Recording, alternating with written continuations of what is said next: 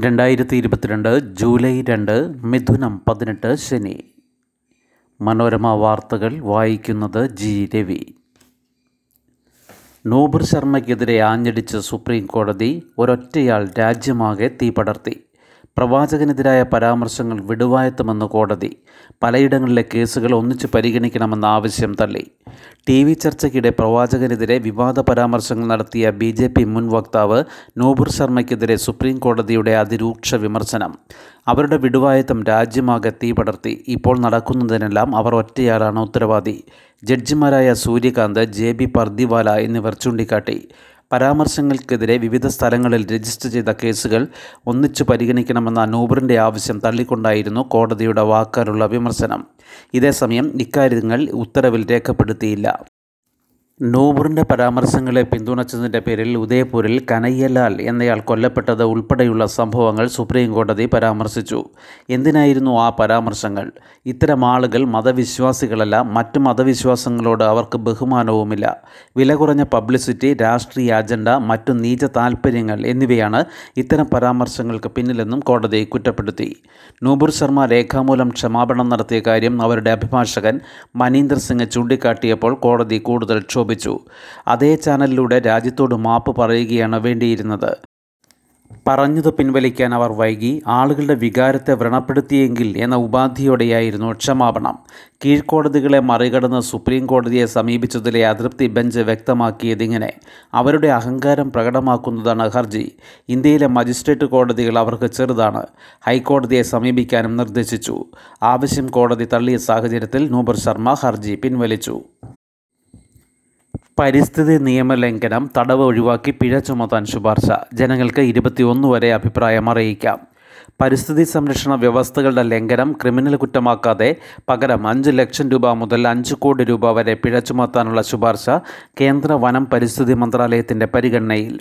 ഇതടക്കമുള്ള ശുപാർശകളിൽ വിദഗ്ധരുടെയും പൊതുജനങ്ങളുടെയും നിർദ്ദേശങ്ങൾ ഇരുപത്തിയൊന്ന് വരെ പരിഗണിക്കും. പുതിയ കരട് പ്രകാരം പരമാവധി പിഴ അഞ്ച് കോടി രൂപയാണെങ്കിലും അതിലുമേറെ തുകയുടെ പരിസ്ഥിതി നാശമുണ്ടെങ്കിൽ തത്തുല്യമായ പിഴ ചുമത്താം. വ്യവസായ മാലിന്യം പുറന്തള്ളുക ഹാനികരമായ വസ്തുക്കൾ സുരക്ഷിതമായല്ലാതെ കൈകാര്യം ചെയ്യുക തുടങ്ങിയ കുറ്റങ്ങൾ ആവർത്തിച്ചാൽ പിഴ ഒന്നു മുതൽ അൻപത് ലക്ഷം രൂപ വരെയാക്കാമെന്നും നിർദ്ദേശമുണ്ട്. മണിപ്പൂരിൽ മണ്ണിടിച്ചിൽ മരണം ഇരുപതായി നാൽപ്പതിലധികം പേർ ഇപ്പോഴും കുടുങ്ങിയ നിലയിൽ. മണിപ്പൂരിലെ നേന ജില്ലയിലുള്ള തുപ്പൂലിൽ കനത്ത മഴയെ തുടർന്ന് റെയിൽപാത നിർമ്മാണ സ്ഥലത്തുണ്ടായ മണ്ണിടിച്ചിലിൽ മരിച്ചവരുടെ എണ്ണം പതിനേഴായി. പന്ത്രണ്ട് പേരുടെ മൃതദേഹങ്ങൾ കൂടി ഇന്നലെ കണ്ടെടുത്തു നാൽപ്പതിലധികം പേർ ഇപ്പോഴും കുടുങ്ങിക്കിടക്കുന്നു. കരസേന അസം റൈഫിൾസ് ദുരന്ത നിവാരണ സേന എന്നിവയുടെ നേതൃത്വത്തിലുള്ള രക്ഷാപ്രവർത്തനം തുടരുകയാണ്. മഴയും തുടർ മണ്ണിടിച്ചിലും രക്ഷാപ്രവർത്തനം ദുഷ്കരമാക്കുന്നുവെന്ന് മണിപ്പൂർ മുഖ്യമന്ത്രി എൻ ബീരൻ സിംഗ് പറഞ്ഞു. നിർമ്മാണ തൊഴിലാളികളും സുരക്ഷയൊരുക്കിയ ടെറിട്ടോറിയൽ ആർമി അംഗങ്ങളുമാണ് ബുധനാഴ്ച അർദ്ധരാത്രിയുണ്ടായ അപകടത്തിൽപ്പെട്ടത്. പട്ടിക വിഭാഗം അഞ്ഞൂറ് പേർക്ക് എഞ്ചിനീയർമാരായി താൽക്കാലിക നിയമനം.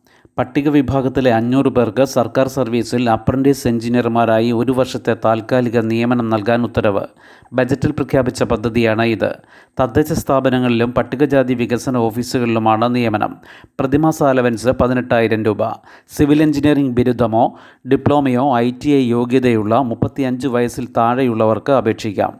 പട്ടികജാതിയിലെ മുന്നൂറ് പേർക്കും പട്ടികവർഗത്തിലെ ഇരുന്നൂറ് പേർക്കുമാണ് നിയമനം.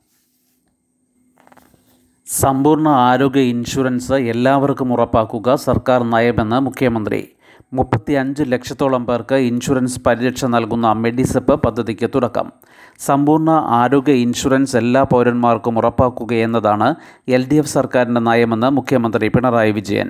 കാരുണ്യ സമഗ്ര ആരോഗ്യ ഇൻഷുറൻസ് പദ്ധതിയിലൂടെ നാൽപ്പത്തി രണ്ട് ലക്ഷത്തിലധികം കുടുംബങ്ങൾക്ക് പ്രതിവർഷം അഞ്ച് ലക്ഷം രൂപ വരെ ചികിത്സാ സഹായം ഉറപ്പാക്കിയതിന്റെ തുടർച്ചയായാണ് മെഡിസെപ്പ് പദ്ധതി ആവിഷ്കരിച്ചതെന്നും അദ്ദേഹം പറഞ്ഞു.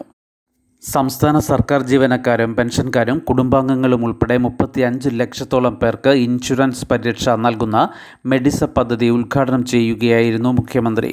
സാർവത്രിക ആരോഗ്യ സുരക്ഷാ സംവിധാനങ്ങൾ ഒരുക്കിയ ആദ്യ സംസ്ഥാനമെന്ന പദവിയിലേക്ക് കേരളം എത്തുമെന്ന് കരുതുന്നതായി അദ്ദേഹം പറഞ്ഞു.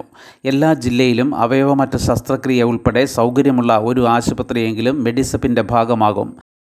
സർക്കാർ ജീവനക്കാർക്കും അധ്യാപകർക്കും ഇപ്പോൾ ലഭിക്കുന്ന സൗജന്യ ഒ പി ചികിത്സാ സഹായം തുടരും. അടിയന്തര ഘട്ടങ്ങളിൽ എംപാനൽ ചെയ്യപ്പെട്ടിട്ടില്ലാത്ത ആശുപത്രികളിലും ഇൻഷുറൻസ് പരിരക്ഷ ഉറപ്പാക്കുമെന്നും മുഖ്യമന്ത്രി പറഞ്ഞു. മത്സരങ്ങളിൽ പങ്കെടുത്തവർക്ക് മാത്രം ബോണസ് പോയിന്റ് പരിഗണനയിൽ. നീന്തൽ അറിയാമെന്ന സർട്ടിഫിക്കറ്റിന്റെ മാത്രം അടിസ്ഥാനത്തിൽ പ്ലസ് വൺ പ്രവേശനത്തിന് ബോണസ് പോയിന്റ് നൽകേണ്ടതില്ലെന്ന നിലപാടിലാണ് പൊതുവിദ്യാഭ്യാസ വകുപ്പ്.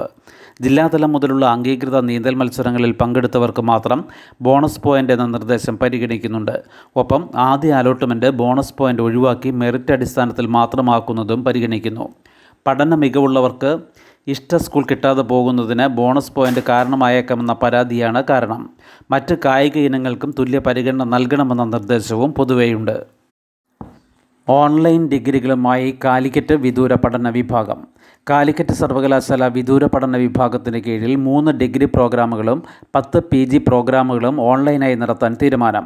B A multimedia B A tourism and hotel management B com എന്നിവയാണ് ബിരുദ കോഴ്സുകൾ.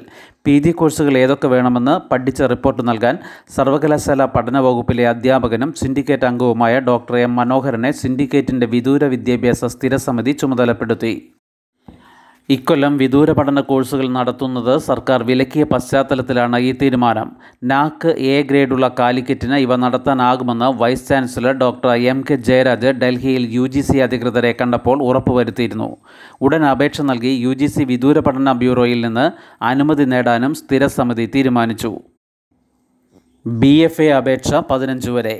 സാങ്കേതിക വിദ്യാഭ്യാസ വകുപ്പിന് കീഴിലെ മൂന്ന് സർക്കാർ ഫൈൻ ആർട്സ് കോളേജുകളിൽ തിരുവനന്തപുരം മാവേലിക്കര തൃശൂർ കോളേജുകളിൽ ബി എഫ് അതായത് bachelor of fine arts degree കോഴ്സിലേക്ക് പ്രവേശനത്തിനായി അപേക്ഷകൾ പതിനഞ്ച് വരെ ഓൺലൈനായി നൽകാം. മിന്നലിനും ശക്തമായ മഴയ്ക്കും സാധ്യത. സംസ്ഥാനത്ത് ഈ മാസം അഞ്ചു വരെ ഇടിമിന്നലോട് കൂടിയ ശക്തമായ മഴയ്ക്ക് സാധ്യത. അറബിക്കടലിൽ പടിഞ്ഞാറൻ കാറ്റ് ശക്തമാകുന്നതിന്റെ ഫലമായിട്ടാണ് അഞ്ച് വരെ വ്യാപകമായ മഴ ലഭിക്കുക. ഒറ്റപ്പെട്ട സ്ഥലങ്ങളിൽ ശക്തമായ മഴയ്ക്കും സാധ്യതയുണ്ട്. ഇന്ന് കൊല്ലം പത്തനംതിട്ട ആലപ്പുഴ കോട്ടയം ഇടുക്കി എറണാകുളം തൃശൂർ പാലക്കാട് മലപ്പുറം കോഴിക്കോട് വയനാട് കണ്ണൂർ കാസർഗോഡ് ജില്ലകളിലും നാളെ ആലപ്പുഴ കോട്ടയം ഇടുക്കി എറണാകുളം തൃശൂർ പാലക്കാട് മലപ്പുറം കോഴിക്കോട് വയനാട് കണ്ണൂർ കാസർഗോഡ് ജില്ലകളിലും മഞ്ഞ അലർട്ട് പ്രഖ്യാപിച്ചിട്ടുണ്ട് കേരള ലക്ഷദ്വീപ് കർണാടക തീരങ്ങളിൽ മണിക്കൂറിൽ അൻപത് കിലോമീറ്റർ വരെ വേഗത്തിൽ ശക്തമായ കാറ്റിനും മോശം കാലാവസ്ഥയ്ക്കും സാധ്യതയുള്ളതിനാൽ തിങ്കളാഴ്ച വരെ മത്സ്യബന്ധനത്തിന് കടലിൽ പോകാൻ പാടില്ല. ഇടിമിന്നലിന്റെ ലക്ഷണം കണ്ടാൽ ഉടൻ സുരക്ഷിതമായ കെട്ടിടത്തിനുള്ളിലേക്ക് മാറണം. തുറസായ സ്ഥലങ്ങളിൽ തുടരുന്നത് മിന്നലേൽക്കാനുള്ള സാധ്യത വർദ്ധിപ്പിക്കും. മിന്നലുള്ള സമയത്ത് വാഹനത്തിനകത്താണെങ്കിൽ അവിടെ തന്നെ തുടരുക. മിന്നലുള്ള സമയത്ത് കുളിക്കുന്നതും ടാപ്പുകളിൽ നിന്ന് വെള്ളം ശേഖരിക്കുന്നതും ഒഴിവാക്കണമെന്നും ദുരന്ത നിവാരണ അതോറിറ്റി അറിയിച്ചു. ശുഭദിനം. നന്ദി.